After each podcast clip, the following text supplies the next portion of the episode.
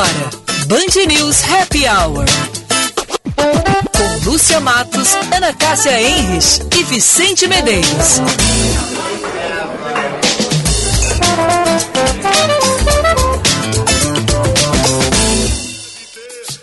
Um lugar bonito pra viver em paz, onde eu possa encontrar a natureza, alegria e felicidade, com certeza.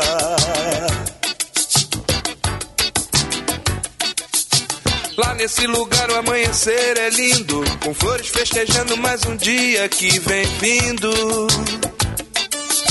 Vinte e três graus, dois décimos a temperatura, frio, vento temporal do lado de fora, mas aqui tá quentinho. Porque agora são cinco e cinco, Vicente Medeiros, Ana Cássia Hennrich e eu, Lúcia Mattos, vamos aquecer a sua tarde. Ou não. Aquecer esta segunda-feira ingrata. Ou não. Vamos aquecer, eu prometo para os ouvintes, com os nossos corações quentinhos, com muito assunto legal. Fala por ti. Vamos tentar dar risadas, porque o momento não está para peixe, mas a gente tenta. Boa tarde, Vicente. Boa tarde, Ana. Boa tarde, Lúcia. Boa tarde, Vicente. Boa tarde, ouvintes. Olha, passou um temporal aqui, viu? Olha, nossa. Não foi só aí, Ana. É. Acho que em toda Porto Alegre, a Lúcia estava me mostrando fotos da praia também. Acho que em boa parte do estado esse temporal passou aí. Vizinhos lá da praia mandaram uma foto que parecia um tsunami, não uma nuvem. Uma coisa assim impressionante. Diz que em Canoas também a situação foi muito séria. Daqui a pouco o Vicente vai... fazer, tentar. Vamos tentar. Fazer vamos tentar. Um levantamento pra gente. Vamos tentar. Mas eu gostei dessa música do... O, do Tim Maia e do Erasmo Carlos? Do Tim Maia e do Erasmo Carlos. Além do Horizonte? Será que Além do eu... Horizonte não tem pandemia, eu não gost... tem guerra, não, não tem nada? Sabe por que, que ele botou essa música? Bom, primeiro eu quero dizer que nosso Happy Hour é um oferecimento de F M P, Direito por Excelência, Direito para a Vida, e C H C, Centro Histórico Cultural Santa Casa, Cultura, Educação e História. Essa música, Ana, é uma homenagem do Vicente para a chegada da família real portuguesa ao Brasil. Ah, porque eles olharam mas... além do horizonte. Quando, oh, quando oh, o negócio apertou lá em cima, entendeu? Oh, eles olharam. Eles pois olham. É, mas eu quero dizer, Vicente, que eu gosto mais desta música, embora eu adoro essa versão também, mas eu prefiro Adivinha na voz de quem? É. Ah, adivinha, ah, que adivinha. dúvida, que dúvida. Adivinha, que é. dúvida. O R C, o R C. Quanto ele canta essa música, meu Deus do céu, que emoção. Agora, quando ele, toda vez que eu ouvir ele cantar, eu vou me lembrar da família real, tá? Pois é, essa. Por que, Ana Cássia? Porque hoje, sete de março, em mil oitocentos e oito, chegava da Corte Real Portuguesa ao Brasil, que representou um acontecimento único. Único. Importantíssimo, eles vieram para o Rio de Janeiro, que de uma simplicidade colonial passou a ser a sede da monarquia portuguesa. Na sua fuga da Europa, por conta da invasão das tropas napoleônicas... Ah, é? Achei que ele queria mudar, assim, o mudar de áreas, é, mudar de Novos áreas, Horizontes. Novos Horizontes. Não, Vicente. Tinha... Ele veio fugido ah, mesmo. Bom, então tá. A gente demora, mas a gente aprende isso. Tá. Graças a Deus, na escola uhum. mudou o discurso. É verdade. Né? Nas é salas verdade. de aula. Uhum. Pois ele desembarcou em Salvador em vinte e dois de janeiro e... no Rio de Janeiro, em sete de março. E aí foi um alvoroço da população. Eu, eu gosto muito de imaginar essas coisas, assim. Gostaria de estar vendo isso. O Paço Imperial tornou-se residência oficial. Eles ocuparam as melhores casas da cidade e, dentro da tradição brasileira, né... eles expulsaram as pessoas das casas. Opa! Das melhores casas. Desde lá as coisas... É, as tipo assim... se repete, né? Não, essa casa tá bonita, ela é bem localizada. Saiam daí, porque agora esta casa é minha. Que espetáculo, é, hein? Ao todo, a corte portuguesa ficou treze anos no Brasil, mas não foi só é, polêmicas, né? Eles é, criaram diversas instituições no Brasil... Até porque a nobreza teve que vir, né? Então eles precisavam é... fazer alguma coisa, né? Ficamos com... Ah, le... eu, eu imagino como é que era, assim, a higiene dessa gente. É. A gente... É engraçado a gente ver parte disso no Carlota Joaquina, né? Ah, da Carla é, Camurade. É, que é ótimo aquele filme. Uhum. Bom, mas eles deixaram coisas importantes aqui para o Brasil como legado: Biblioteca Nacional, o Jardim Botânico, o Real Gabinete Português de Leitura, que é espetacular. Uhum. Quem ainda não conheceu, se for ao Rio, não deixe de conhecer. É um lugar lindo, pouco divulgado. O Teatro São João, atual Teatro João Caetano, a Imprensa Nacional, o Museu Nacional e, em mil oitocentos e vinte e um, Dom João retornou a Lisboa, deixando aqui como regente o príncipe Dom Pedro, é, aclamado, né, imperador do Brasil, no dia doze de outubro de mil oitocentos e vinte e dois e no sete de setembro, depois de receber uma ordem para regressar a Portugal, Dom Pedro declarou a independência do Brasil. Ele abdicou do trono em mil oitocentos e trinta e um e o país foi governado por uma regência até a coroação de Dom Pedro segundo. Você que quer mais detalhes dessa história, tem uma trilogia do Laurentino Gomes que é muito boa, mil oitocentos e oito, mil oitocentos e vinte e dois e... esqueci o ano da, da República. Tu leu mil oitocentos e oitenta e nove. Tudo? Obrigado, mil oitocentos e oitenta e nove. Obrigado, Ana Cássia. Obrigado. Leu tudo, Vicente? Eu li só a da escravidão. Esse eu só li o primeiro. Uhum. Eu li os dois da escravidão, que são também muito bons. Muito bem. Pois bem. Vamos às... mais, Lúcia. Hum. Mas antes, deixa eu só comentar com vocês. Sabe aquele movimento que... recentemente eu comentei com vocês aqui, hum, acho que foi umas duas semanas que nos Estados Unidos estava acontecendo aqueles pedidos de demissão, e que é um movimento chamado é, o Great Resignation, ou a Grande Resignação, e que a galerinha, além de pedir demissão, eles estavam filmando os pedidos de demissão, uhum, e estavam colocando nas redes sociais. Lembram disso? Uhum. É um movimento, né, que aconteceu, que está ocorrendo aí. Pois bem, movimento, a Grande Resignação chegou também ao Brasil. Opa! Todos os meses. É, olha só isso aqui, uma matéria agora há pouco na Você S A, e todos os meses quase quinhentos mil trabalhadores estão jogando seus crachás pela janela e dão fim ao emprego que tinham, sem levar nenhuma vantagem, além de sair da empresa, pois essa modalidade de demissão não libera o F G T S. É o dobro esse número registrado nos anos anteriores à pandemia, de acordo com um estudo que foi encomendado pela revista ao Estúdio de Inteligência de Dados Lagom Data. Hum. Então, eles mostram esses números que Brasil e Estados Unidos viveram um movimento semelhante. Antes de dois mil e vinte, havia uma certa estabilidade no, números, no número de pedidos de demissão voluntária. Depois da pandemia, não, logo após o início da pandemia, os trabalhadores se seguraram nos seus empregos, até porque as empresas estavam demitindo a rodo à medida que fechavam as portas. Mas quando passou a fase aguda da crise, os trabalhadores é que decidiram assumir as rédeas das suas carreiras e deram adeus aos seus chefes. O que, que vocês acham disso? Olha, eu não... Eu procurei pela... o meu crachá. Eu não joguei meu crachá pela janela, eu mas esse joguei. aqui é novo. Esse aqui é novo, eu recebi hoje porque eu perdi o meu. Não joguei pela janela. Agora eu não entendi. Uh... Isso aí de perder o crachá é meio a Ana do R H... falha, hein, o Ana Cássia? A Ana do R H, olha aqui, ó, me deu um coisinha azul na Semana Grenal. Eu acho que é uma provocação. Eu troco. Foi, tá, eu não aceitava, Vicente. Pede um vermelho. E aí, Vicente, olha só, diz que os homens é, que estão trocando mais de emprego do que elas. Os homens estão menos resignados. Hum, então tá. Tá bom. Fica a reflexão. É, reflitam. Hoje a gente, aliás, falando em... Ah, reflexões. É, temos muitas reflexões. reflexões. Hoje nós temos muitas reflexões. Nós vamos conversar com o jornalista Márcio Pinheiro, que está lançando o livro Rato de Redação, com a história do Pasquim, e vamos falar com a Jaque Mânica, consultora em desenvolvimento de carreiras, que hoje na sua coluna Carreira em Foco vai falar sobre a hora e a vez da maturidade. Então vamos às manchetes, Vicente? Vamos lá.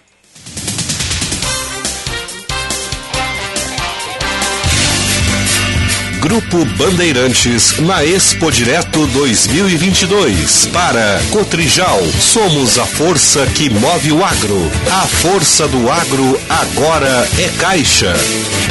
As manchetes um pouquinho diferentes essa semana, porque tem um grande evento, um baita evento lá em Não Me Toque. Don't touch me. Don't touch me. Ne me touche pas. Pra Lúcia Mattos, que gosta do é, francês. Eu adorei. Tá bom. Bom, Expo Direto com o Cotrijal começou hoje, vai até a sexta-feira. Hoje teve a abertura oficial. E o gurizinho, o Eduardo Carvalho, está lá, tá, Lúcia Mattos? Fazendo muitos materiais que vão entrar no ar aqui na Band News, já entraram no ar, também na Rádio Bandeirantes, também T V da Bandeirantes. Ele deixou aqui um material pra nós. Tudo bem, Eduardo? Boa tarde. Muito boa tarde a todos do Band News Happy Hour. Falo direto de Não Me Toque, região norte do Rio Grande do Sul. Estou caminhando pelos oitenta e quatro hectares de infraestrutura montada aqui no Parque de Exposições para a Expo Direto dois mil e vinte e dois. Expo Direto que volta nesse ano, depois de um hiato em dois mil e vinte e um por conta da pandemia. Agora a gente volta com essa que é considerada uma das maiores feiras do agronegócio da América Latina. Por aqui, mais de quinhentos expositores espalhados pelo parque. Diversas áreas, a gente tem produção animal, produção vegetal, agricultura familiar com diversos estandes também, mas o destaque fica para as máquinas agrícolas, afinal são muitos e muitos estandes com máquinas gigantescas, inovadoras, que chamam bastante atenção por aqui, inclusive várias bem pertinho da casa da Band, onde a gente está instalado por aqui. Inclusive outros destaques, a estiagem vai ser um tema bastante abordado, inclusive já foi é, comentado pelas autoridades que estiveram por aqui, afinal assola os produtores há bastante tempo, as perdas são muito grandes, então esse é um dos focos também dessa Expo Direto, assim como os fertilizantes, afinal o Brasil importa fertilizantes da Rússia, com a situação da guerra tem complicado também algumas soluções serão apresentadas. O destaque hoje foi a ministra da Agricultura, Tereza Cristina, que não participou da abertura. Ela é esperada ainda durante essa semana, mas não apareceu no primeiro dia, o que chamou a atenção é, dos visitantes, mas também das autoridades que estiveram presentes por aqui e fizeram essa cobrança. Vou seguir caminhando por aqui, acompanhando os estandes. Deixo um abraço para vocês. O tempo está mudando aqui, Não Me Toque, viu? Vem chuva forte por aqui. Um abraço a todos. Abraço. Valeu, abraço. Eduardo. Valeu. Lúcia, que pena que não nos levaram dessa vez para Não Me Toque, né? Imagina... Eu e tu lá na Expo Direto, se na Expo Inter a gente já fez uma festa, imagina lá. Já imaginou? Pavilhões. Eu a gente ia adorar. De trator, nossa senhora. É, íamos arrasar lá, passeando pela Expo Direto. Ah, e andar de colheitadeira lá no parque. Ué, nós andamos. Opa, então tá bom. Acabamos, acabei de receber um recado aqui do Eduardo, disse que o temporal apertou, apertou agora lá, lá em, Ih, rapaz. em Don't Touch Me. Muito bom, Eduardo Carvalho, sempre muito competente. Agora brilhando na televisão hum, também. Que chique, né? Que... Vai entrar de lá também com as informações atualizadas. Bom, uh, atualizando também, dando sequência às manchetes. Uh, atualizando pelo menos antes aqui em Porto Alegre, tá, pessoal? Uh, tem muitos bloqueios na Zona Norte de Porto Alegre, porque inundou, muita chuva. Bloqueio lá na Avenida Pernambuco, entre a Berlim e a Almirante Tamandaré. Eu acho que o consultor está encerando o chão lá na Ana Cássia. É. Alguma é. coisa assim, ele resolveu, é. agora no Happy Hour... Não é. Não. Tá. Eu acho que é lá na, na casa do convidado. Ah, então tá bom, então. Ah, o convidado. É que ele já tá aqui no Skype, inclusive tem um cachorrinho lá. Hum, eu acho que agora. O Márcio Pinheiro botou um robô, ah, aspirador robô. Aspirador robô, tá certo então. Bom, e dando sequência, gente, uh, só pra finalizar, antes da gente atrasar mais o programa, o Conselho de Ética da Assembleia Legislativa de São Paulo recebeu dez pedidos de cassação do deputado estadual Arthur Duval após as falas lá da sexta-feira, enfim, que repercutiu discutiram muito ao longo do final de semana. As representações que pedem, em sua maioria, a perda do mandato devem tramitar no Conselho até o início de abril e a investigação deve ser instaurada ainda nesta semana.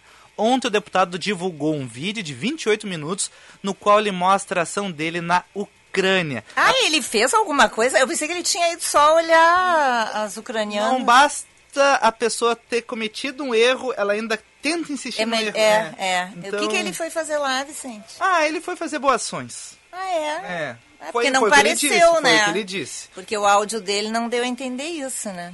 Pois é, eu vi muita gente comentando e daí não querendo passar pano pra ele de jeito nenhum, até acho que ele errou muito, mas muitas pessoas comentaram, é, e acho que é muito parecido com a história do Paixão, quando saiu do Internacional. Ele largou um áudio e esse áudio vazou, em relação aos riscos de escrever, falar áudios nos grupos de WhatsApp. Eu ouvi uma história uma vez que caráter a gente descobre quando a gente está sozinho, o caráter da pessoa. O que ela faz sozinha é o caráter dela. Bom, ele achou que estava sozinho, enfim, expuseram quem ele realmente é. Não que precisasse muito, mas enfim. É, Como eu, sozinho, Vicente, eu acho, ele mandou um áudio é, para os amigos, é. ele estava compartilhando esse áudio, embora fosse num grupo privado, ok? É, o... Mas eu acho que também... Quem vazou, claro, eu também não estou passando pano, né? Mas quem vazou também, vou te contar, hein? Que amigo da onça esse. Bom, mas isso reflete como ele é e como ele pensa, né, gente? É, ele Sim, foi vítima do... amigos. É, ele foi vítima do papel dele, porque o papel dele é ser esse cidadão incorreto. É, é o, é o papel que ele faz, é o que ele sempre vendeu, esse do Mamãe Falei, sempre foi isso. E agora ele está sendo engolido pelo papel dele. Porque não me surpreende o que ele pensava. Não sei quanto a vocês, que vocês pensam a respeito. Mas ele sempre Agora foi... já tem até uma hashtag, né? Filhinho cala a boca. Fora outro, né? Hashtag mamãe. Ih, rapaz. Palavrão. É, é. é cheio, não vou dizer isso agora. Mas, tá? Enfim, agora tem... Pra rimar com falei, mamãe. Aham. Uhum. Ah, ei. E, enfim, o, uma pena só é que as coisas demoram muito, enfim, porque vai ter todo um processo, começa em abril, tem investigação. Daqui a pouco ele vai perder o mandato lá perto da eleição... A gente fica só na reflexão que, enfim, espero que na eleição... É, mas ele pessoas... já perdeu a moral. Sim. Perdeu a dignidade. Sim. Perdeu a namorada. Sim. Vai perder o mandato, né? Não sei. Achei a postura da namorada, quero te dizer... Corretíssima, né? Olha, corretíssima. Que namorada essa que ele tinha. Já perdeu Ela a não... candidatura, né? É. Agora, é. não, não ser eleito, eu fico na dúvida. Porque tem pessoas... Não, não, não ser eleito, não, não, o Brasil não tem memória, né, é, gente? Então, daqui uns anos ele volta, mas pelo menos talvez ele reflita, reflita. um pouco sobre não o comportamento. Não sei, nesse, nesse vídeo dele de ontem ele não estava refletindo. Porque ele jogou muito nessa ideia do, ah, eu mandei o áudio entre amigos e daí vazaram. Porque ele quis insistir nessa, que não deixa de ser um erro um amigo compartilhar algo íntimo, né? E então ele quis insistir nesse assunto, pra tentar... esquecerem o que é. ele acabou dizendo. Capaz. Em meio de uma crise humanitária, tu tá fazendo piadinha.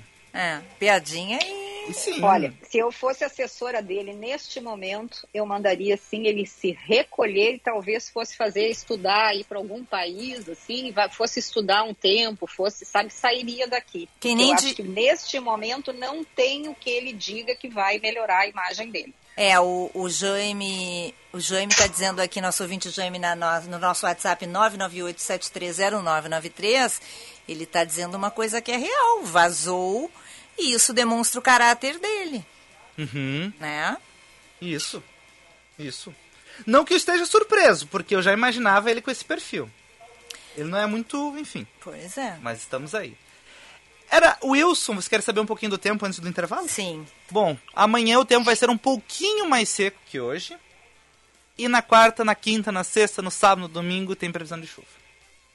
Então amanhã talvez tenha uma folga. Mas chuva temporal, assim, porque tá, diz que foi horrível o temporal, né? É, tinha um alerta meteorológico. Vários lugares, assim. Teve uma, ali na, na região de Canoas, ali já tem alguns estragos aparecendo. A gente não tem nada ainda no site da Defesa Civil, mas alguns relatos de internautas mandando, a gente percebe, por exemplo, muitos estragos ali em Canoas. Eu acho que tinha em Gravataí também, agora eu vou ficar devendo para vocês. E ontem também teve muitos estragos lá na Zona Sul, Lúcia Mattos, porque o temporal ontem de tarde também foi bastante feio. Foi. Mais de cem casas estragadas, enfim, com é. danos devido a esse temporal.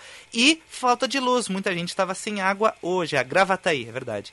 Ah, os estragos lá em Gravataí, por causa do vento, levantou as telhas. Em Canoas também com estragos. Postes caíram. Placas, outdoors também caíram. Alguns estragos devido a este temporal aí desse, desta tarde. Uhum. Vamos para o intervalo, então. Já estamos atrasados para conversar com o jornalista Márcio Pinheiro logo depois do intervalo. Dói, no meu peito me rói. Eu estou na cidade, eu estou na favela. Estou por aí, sempre pensando nela.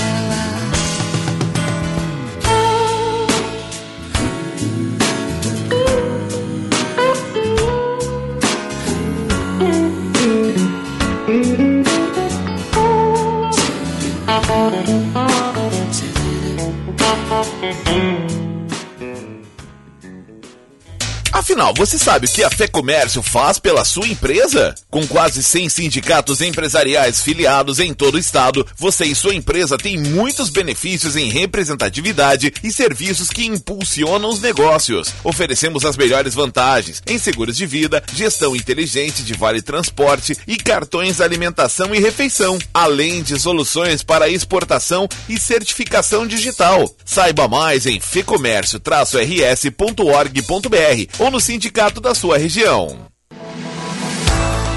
Estude na F M P, a melhor faculdade privada de Direito do Rio Grande do Sul, com nota máxima no Ministério da Educação. Na F M P você terá formação adequada para uma carreira jurídica de sucesso. Confira nossos cursos de pós-graduação E A D e presenciais no site f m p ponto edu ponto b r. F M P, Direito por Excelência. Direito para a vida. Ministério do Turismo e Centro Histórico Cultural Santa Casa convidam. Nos dias onze, doze e treze de março, o espetáculo Pós-F, texto de Fernanda Young, com Maria Ribeiro, direção Mica Lins. Ingressos à venda no Simpla. Acesse c h c santa casa ponto org ponto b r e confira a programação completa. Venha no Tartone desfrutar os deliciosos pratos do almoço Fatile, com preço promocional. No fim da tarde, o happy hour com espumante e as irresistíveis brusquetas. E à noite, o inesquecível jantar romântico ou com a família. Tartone Restaurante, italiano de cardápio e alma. Bourbon Country, Galpão Food Hub ou ligue nove nove seis um cinco oito sete oito quatro.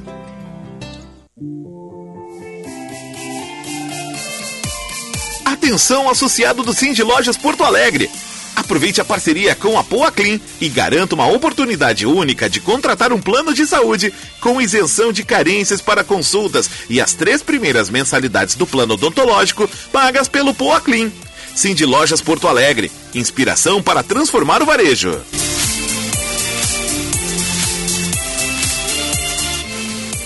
Há mais de quarenta anos, o Salão Hugo Beauty vem cuidando de você e da sua autoestima, pois acredita que você foi feita para brilhar e que a real beleza está na sua essência, no seu jeito de ser. Localizado em diversos pontos da cidade, como Shopping Guatemi, Moinhos de Vento, Barra Shopping Sul e Avenida Lajeado, no bairro Petrópolis. Agende seu horário pelo trinta e vinte e três, cinquenta e zero sete. E lembre-se, você foi feita para brilhar. Grupo Bandeirantes na Expo Direto dois mil e vinte e dois. Programas, reportagens e boletins ao vivo do Parque de Exposições em Não Me Toque. A tecnologia e a força do agronegócio brasileiro em destaque de sete a onze de março nas rádios Bandeirantes, Band News e Band T V. A Casa da Band recebendo as principais fontes do agro. Expo Direto dois mil e vinte e dois em Não Me Toque. Apoio Cotrijal, somos a força que move o agro. A força do agro agora é Caixa.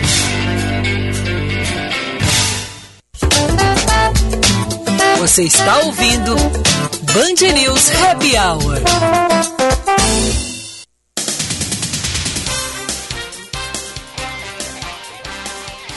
cinco e vinte e oito, vinte e três graus, quatro décimos, estamos de volta com o nosso Band News Happy Hour, oferecimento C H C, Centro Histórico Cultural Santa Casa, Cultura, Educação e História, e F M P Direito. É na F M P, confira nossos cursos de pós-graduação E A D e presenciais no site f m p ponto edu ponto b r.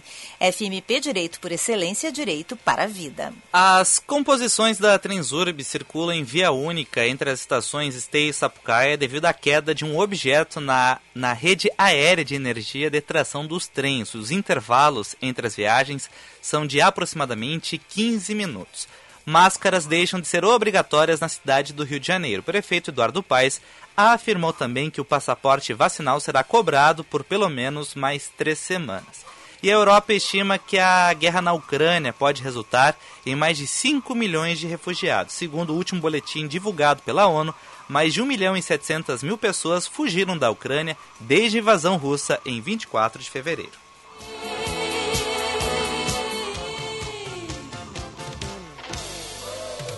Pois, vocês estão ouvindo o nosso Band News Happy Hour. Quem está sintonizando agora, bem-vindo.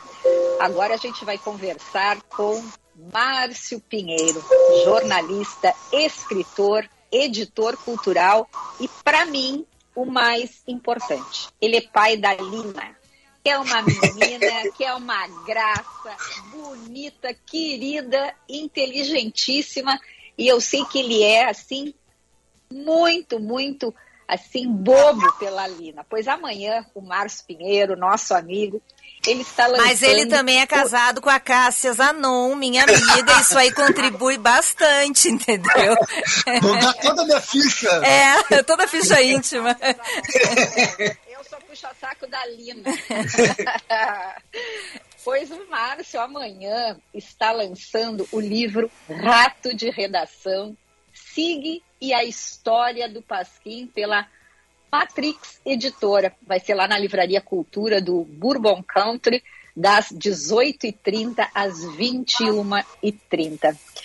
Pois o Márcio é uma simpatia, é um cara inquieto, e eu queria que o Márcio começasse contextualizando aqui para os nossos ouvintes quem é o S I G e por que o Pasquim foi tão importante para o jornalismo brasileiro. Tudo bom, Márcio? Tudo bem, Ana. Boa tarde, que bom estar aqui com vocês três. Boa bom, tarde. Te respondendo, o S I G é, é o símbolo do Pasquim, e o Pasquim é o símbolo de uma imprensa é, instigante, renovadora, que mudou a história da imprensa brasileira. E acho que não apenas a imprensa, mudou também o comportamento, a maneira de entender, a vida social, política e cultural daquele período ali que vai do final dos anos sessenta e, e atravessa toda a década de, de setenta. Então, o jornal teve esse papel importante de ser o porta-voz de uma série de coisas que estavam acontecendo no Brasil e que não tinham muito bem como serem conhecidas. Acho que essa é a importância maior do Pasquim e do S I G, o seu símbolo. Oi, Márcio. E tu era fã do S I G, ou sempre foi fã do, do S I G, Sim, não, eu... do, do, do Pasquim? Eu sou contemporâneo do Pasquim, digamos assim, né? Eu, infelizmente, não tinha idade para ler quando ele foi lançado. Eu tenho cinquenta e cinco anos, o jornal tem cinquenta e dois para cinquenta e três. Por mais precoce e talentoso que eu fosse, não daria para ser um leitor com dois anos e meio. Mas, uh, a partir de uma determinada idade, tanto influenciado pelos meus pais, que compravam jornal, e depois, por um gosto pessoal mesmo, eu passei a me interessar pela história do jornal. E aí, isso aí foi um caminho natural. Eu fui me aprofundando, fui me interessando e, e tudo isso foi de uma maneira muito natural e muito tranquila.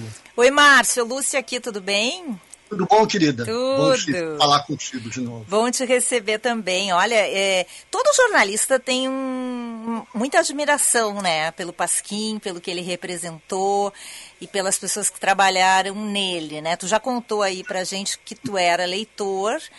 É, mas essa ideia de escrever um livro sobre o Pasquim era uma coisa que tu tinha em mente? Era, era. Uh, bom, uh, primeiro, uh, completando aí o que tu falou, todo jornalista gosta do Pasquim. Olha, jornalista que não gosta, ou pelo menos não se interessa pelo Pasquim, não deve ser jornalista. Muda de profissão, vai fazer outra coisa, vai se interessar por outra área, vai até ganhar dinheiro em outros caminhos, mas quem faz jornalismo no Brasil...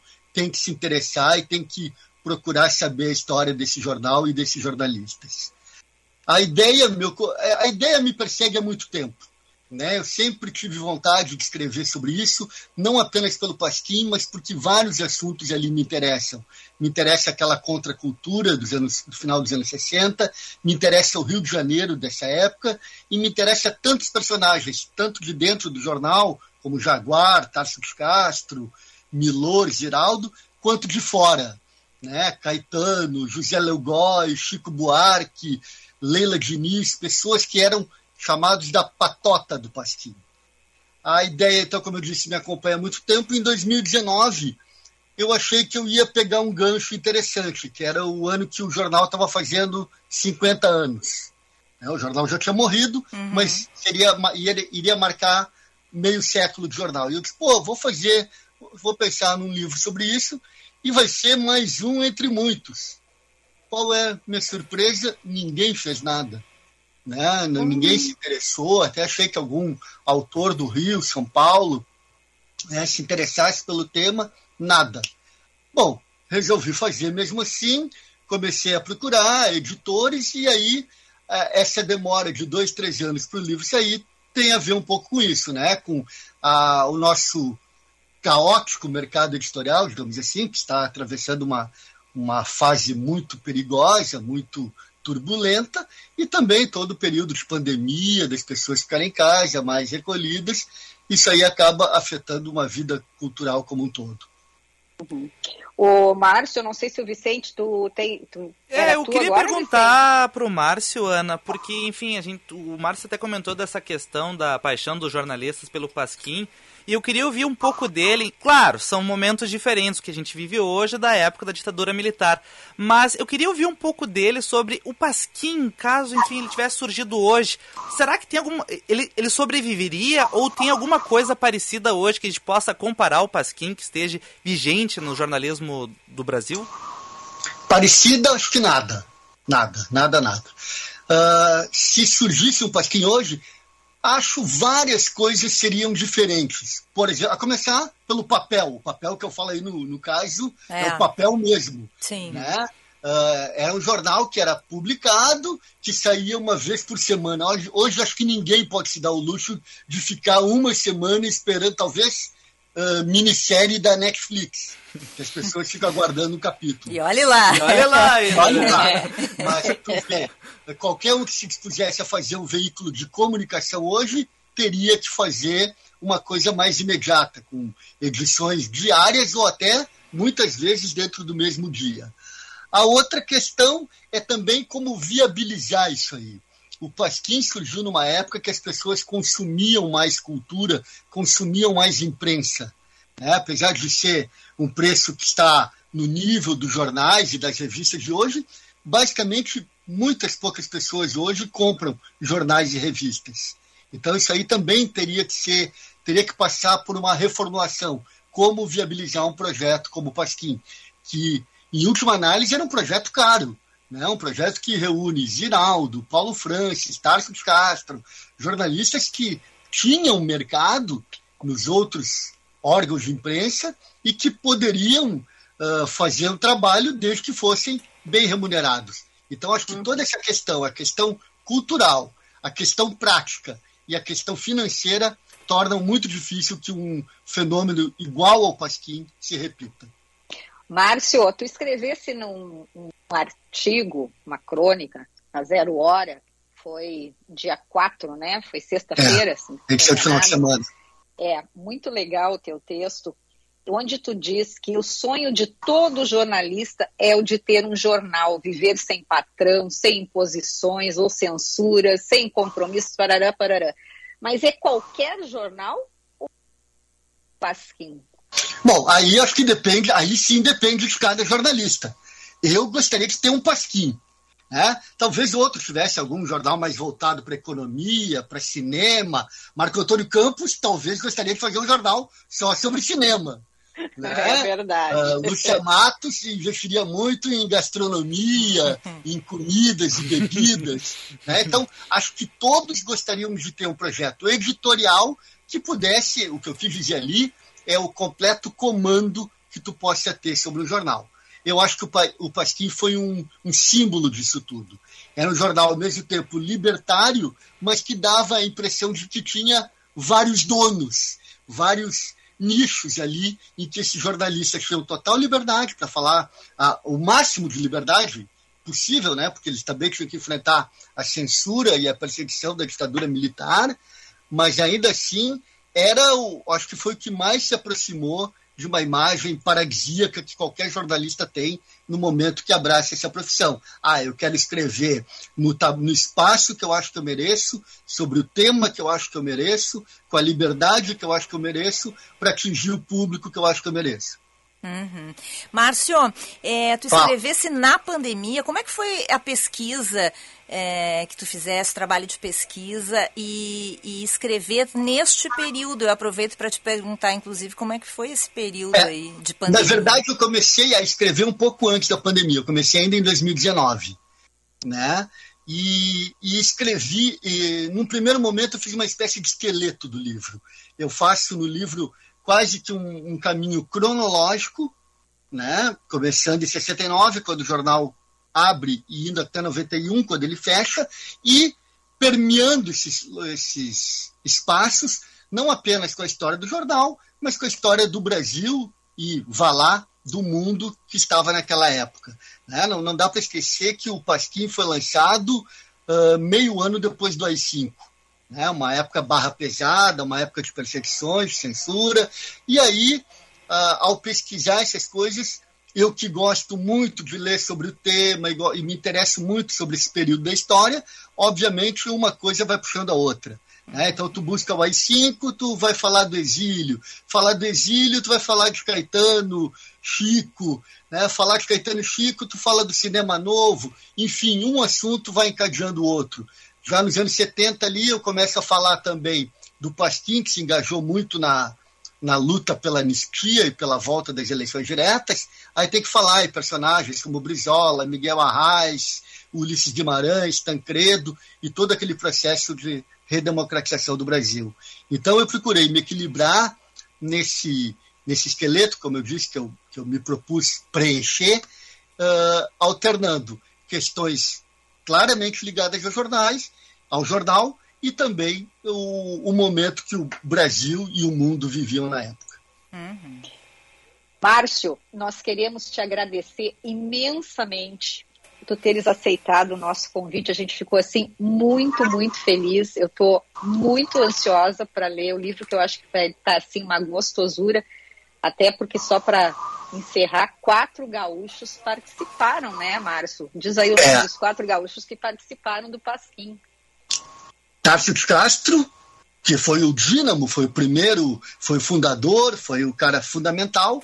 Luiz Carlos de Maciel, que era muito ligado a ele, e era um homem de teatro até então, de filosofia, que foi levado para o Pasquim pelo, pelo Tarso. Fausto Wolff, que na época estava no exílio, mas depois se juntou ao time do Pasquim, e José Leogói, conhecido de todos nós como ator, mas como era um homem muito talentoso, que escrevia muito bem, que tinha um grande conhecimento e erudição sobre vários assuntos, acabou sendo um grande colaborador do jornal.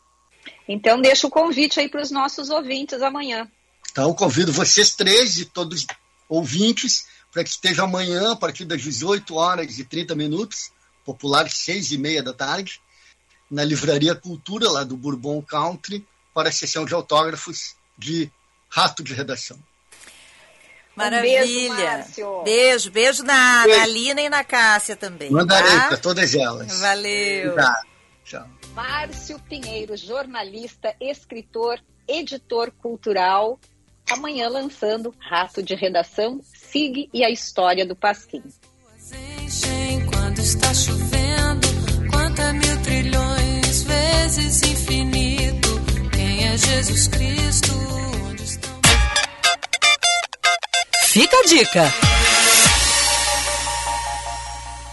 Olá, pessoal do programa Happy Hour, é Kenny Aia, gestora do Imama, passando para contar para vocês um pouquinho sobre uma ação muito especial que a gente vai fazer no dia oito de março, que é o Pink Day.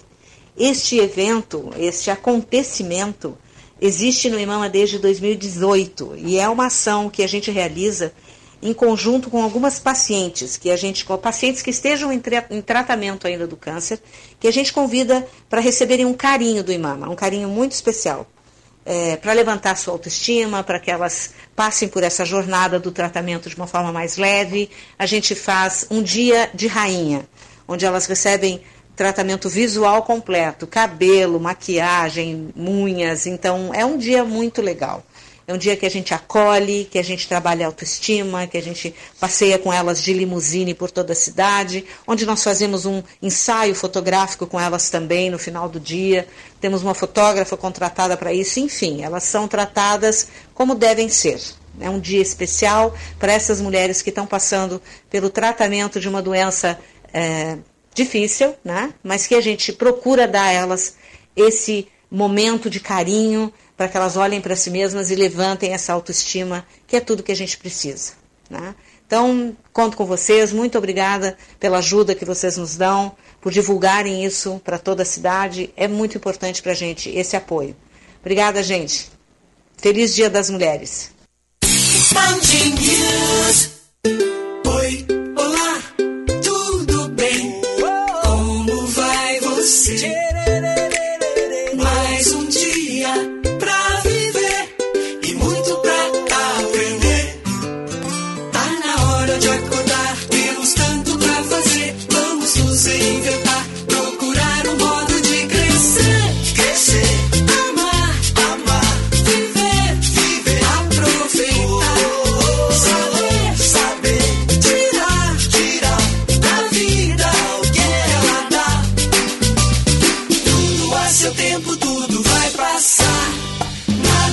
Gente que um carinho possa dispensar.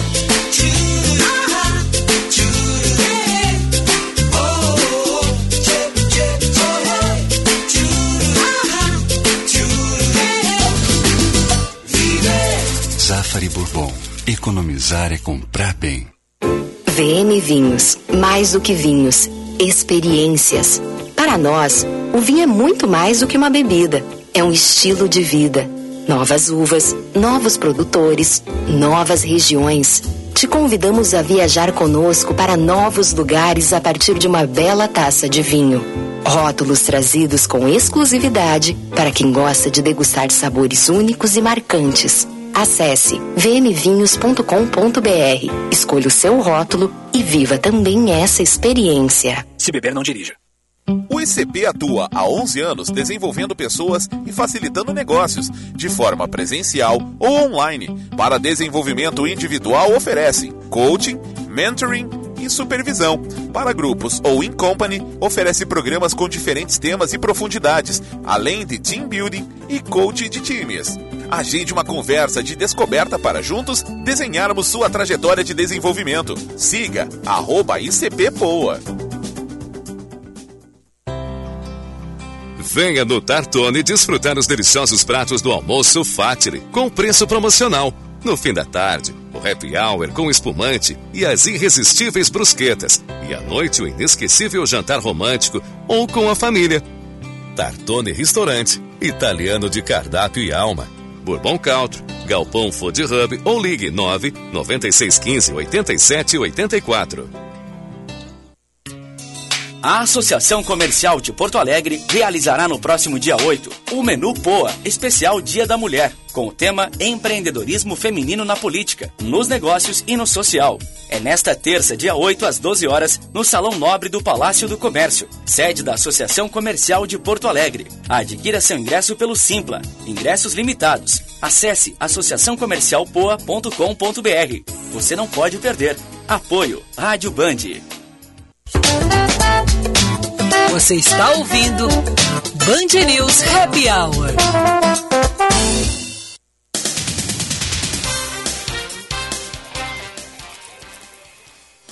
cinco e quarenta e oito, vinte e dois graus a temperatura, chove lá fora, tempo nublado, mas aqui dentro está quentinho com Vicente Medeiros, Ana Cássia Hennrich e eu, Lúcia Mattos. Happy Hour sempre num oferecimento de F M P, Direito por Excelência, Direito para a Vida, e C H C, Centro Histórico Cultural Santa Casa. O Ministério do Turismo e o Centro Histórico Cultural Santa Casa convidam.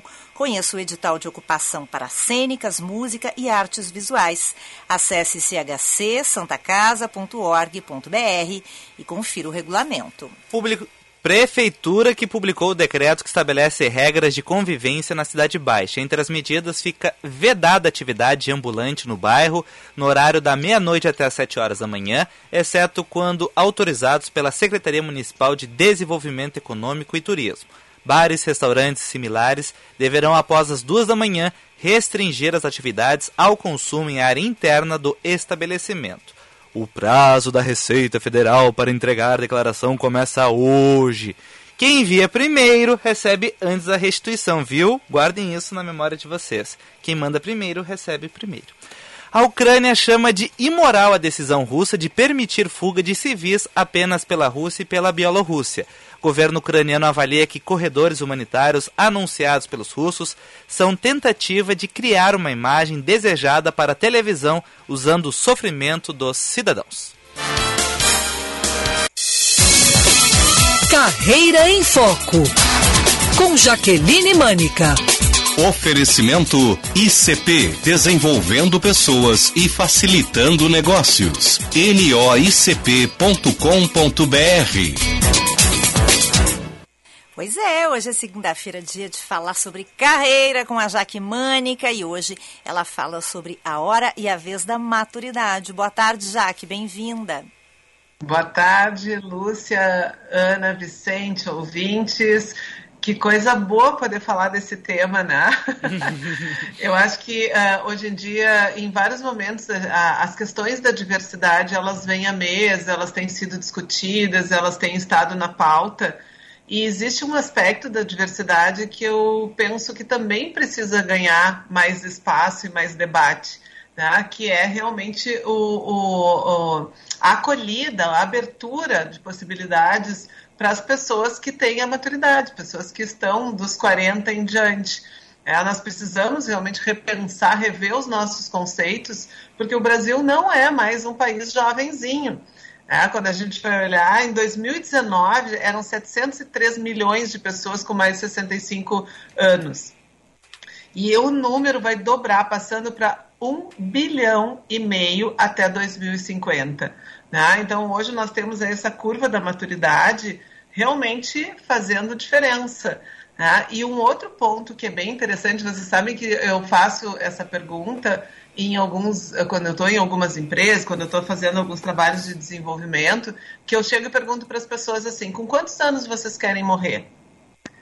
E é muito interessante a resposta, porque as pessoas começam a dizer assim: não, mas é que eu, eu quero, mas assim, eu preciso estar bem. Eu, em nenhum momento eu disse que ia ficar mal. Eu perguntei com quantos anos, pensando assim, na, uh, qual é uma idade que tu diz assim, ok, né, é um tempo bom para para eu poder fazer, encerrar o meu ciclo nesse mundo. E as pessoas trazem cem anos, noventa e poucos anos, né, uh, e isso começa a ser cada vez mais presente. E aí eu convido as pessoas, então vamos fazer uma conta. Com a idade que tu tens hoje, e se a tua idade é cem anos, se a tua idade é noventa e cinco anos, noventa e oito anos, quanto tempo mais tu tens pela frente? Ah, então é a gente poder ter essa noção que hoje, o mundo que a gente vive, por isso que eu falei a hora e a vez da maturidade, né? O, os tempos que nós estamos vivendo, apesar de todas essas adversidades, todas essas questões, Covid, guerra, nós temos muitas uh, possibilidades, nós temos, né, muita abundância aí em termos de qualidade de vida. Então, a gente tem que começar a, a, a ver as oportunidades com uma outra perspectiva, né? Uh, e foi bem bacana, assim, porque teve uma reportagem uh, na, da Veja, em fevereiro, e que mostra, né, que uh, o aumento de contratação de pessoas entre quarenta e cinquenta anos cresceram noventa e cinco por cento de janeiro a setembro de dois mil e vinte e um. Então, isso significa que a gente começa a ter uma, mais oportunidades de trabalho. Um outro aspecto que tem acontecido, né, eu vi que a Ana mencionou já isso aqui, né, que é a questão de que hoje o Brasil vive uma, uma questão de muita rotatividade, né, de muita instabilidade. E, e essa instabilidade maior, ela também é mais intensificada nas pessoas que são mais jovens. É por toda uma questão de uma perspectiva, às vezes de uma busca de um mundo bastante idealizado. E quando nós olhamos no ciclo de desenvolvimento, as pessoas que estão já, já estão com seus quarenta anos, já estão com seus cinquenta anos, com seus sessenta anos, elas já estão numa fase da vida que é realmente poder buscar mais sentido, de buscar mais, uh, uh, de olhar os valores da vida de uma forma diferente, de não ficar tão suscetível, né, a essas instabilidades, a, a questão dos modismos, as questões, né, um pouco da, né, do que está pulsando. E, uh, então, isso é muito importante para as organizações. Eu poder contar uh, com pessoas no mundo do trabalho, eu poder contar com pessoas que têm experiência. Eu tive esse final de semana com o Rossandro Klingen, é um psicólogo, e, e ele traz algumas reflexões muito, muito interessantes, assim, ele é muito poético, né? E ele, sempre que ele fala do envelhecer, ele traz, é, ele fala daquela música do Sérgio Reis, ah, que é "Ando devagar porque já tive pressa e levo esse sorriso porque eu já chorei demais. Hoje me sinto mais forte, mais feliz, ah, quem sabe? E eu só levo a certeza de que pouco eu sei ou nada sei." E, e eu acho, eu entendo que esse é, é, é uma questão muito importante. É do Almir Sater essa música, Jaque. Oi? Essa música é do Almir Sater. Ah, é do Almir. Eu, eu, sabe que quando eu estava olhando, assim, eu, né, eu vi algumas música. questões, e eu disse assim, mas engraçado, é do Almir, Almir Sater, é. mas eu... Ah, ah, alguns endereços estavam ali só o do Sérgio Tocando Reis, em frente. É, eu conheço o Sérgio Reis cantando. Ah, eu conheço uma música. É, ele, é. Deve ter, ele deve ter gravado, né, uma versão. Eles fizeram muitas composições juntos, né? É. E onde é que tu assistiu, onde é que tu esteve com o Rossandro? Porque eu sou apaixonada por ele, ele é um grande orador espírita, é um cara que tem, assim, uma visão de vida e de mundo espetacular. É, eu tive o prazer de dar uma aula no M B A, Na, ah. uh, com, fazendo parceria junto com ele, né, onde nós estávamos falando sobre as psicolo- a psicologia dos grupos. Então eu fiquei, né, eu passei minha, minha a quinta sexta-feira toda, sexta e sábado junto, né, onde nós tivemos muitas conversas.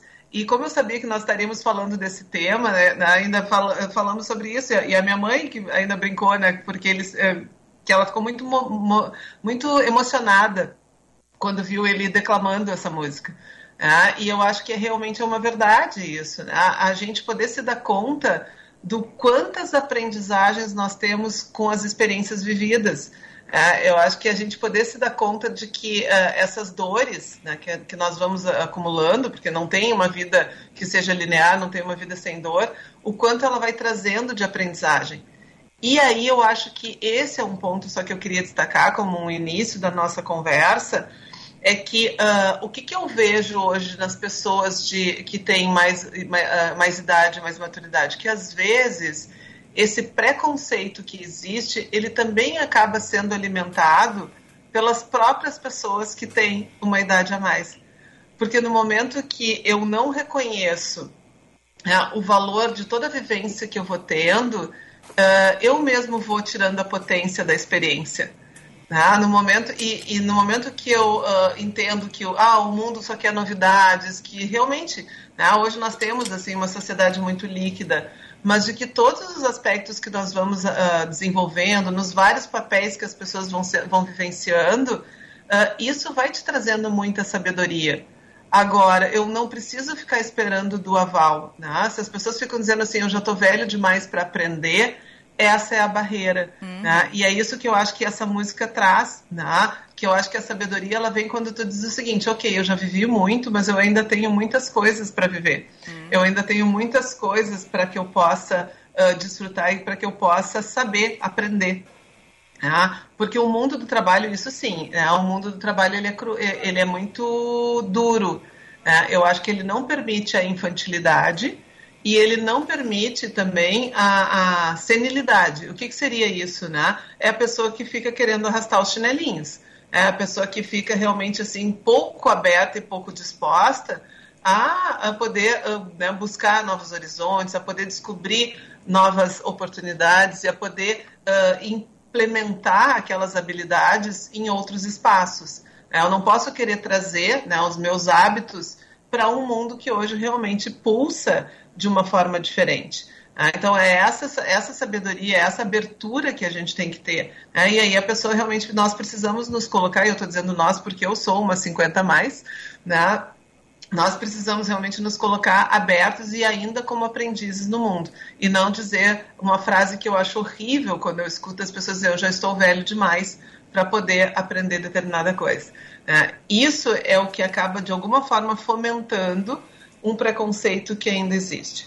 Porque uh, nós não podemos negar, né, que o mundo que a gente vive aqui no Brasil, isso é muito forte, que é um mundo que valoriza muito o estético, é um mundo que ainda, em vários momentos, né, coloca uh, atrizes jovens, por exemplo, para colocar, vivenciar papéis de pessoas maduras. Uhum. Né? Então, acho que a gente tem esse culto a, a esse estético e à juventude. Né? Então, é, é, e é sobre isso que nós vamos estar falando ao longo desse mês, que é poder propor novas políticas e propor novas atitudes diante dessas oportunidades que a gente tem. Muito Eu bom, acho que muito bom. Só para teve, teve uma época, um período, uns anos atrás, que tinha nas empresas, né, uma, uma regra, sei lá, sessenta anos, os diretores, cargos, enfim, tinha sessenta anos, tinha que, ser, tinha que sair da empresa, empresas privadas, era uma coisa muito um, cruel aquilo, sabe? Porque tinha muita gente com oportunidade para dar e era desligada. Uhum. É, e esse cenário ele vem modificando, né? Porque a gente vê aí pessoas ocupando papéis bem, ou posições, posições dentro das organizações bem especiais. Beijo. Beijo. Valeu, Jaque. Aí a música pra te homenagear aí, tá? Ótima semana. Até segunda que vem. Até segunda. Tirou até a música, Vicente. Feliz Dia das Não, Mulheres. Aqui, ó. Feliz Dia das Mulheres. Compreender a marcha, ir tocando em frente. Como um velho boiadeiro levando a boiada. Você ouviu Band News Happy Hour.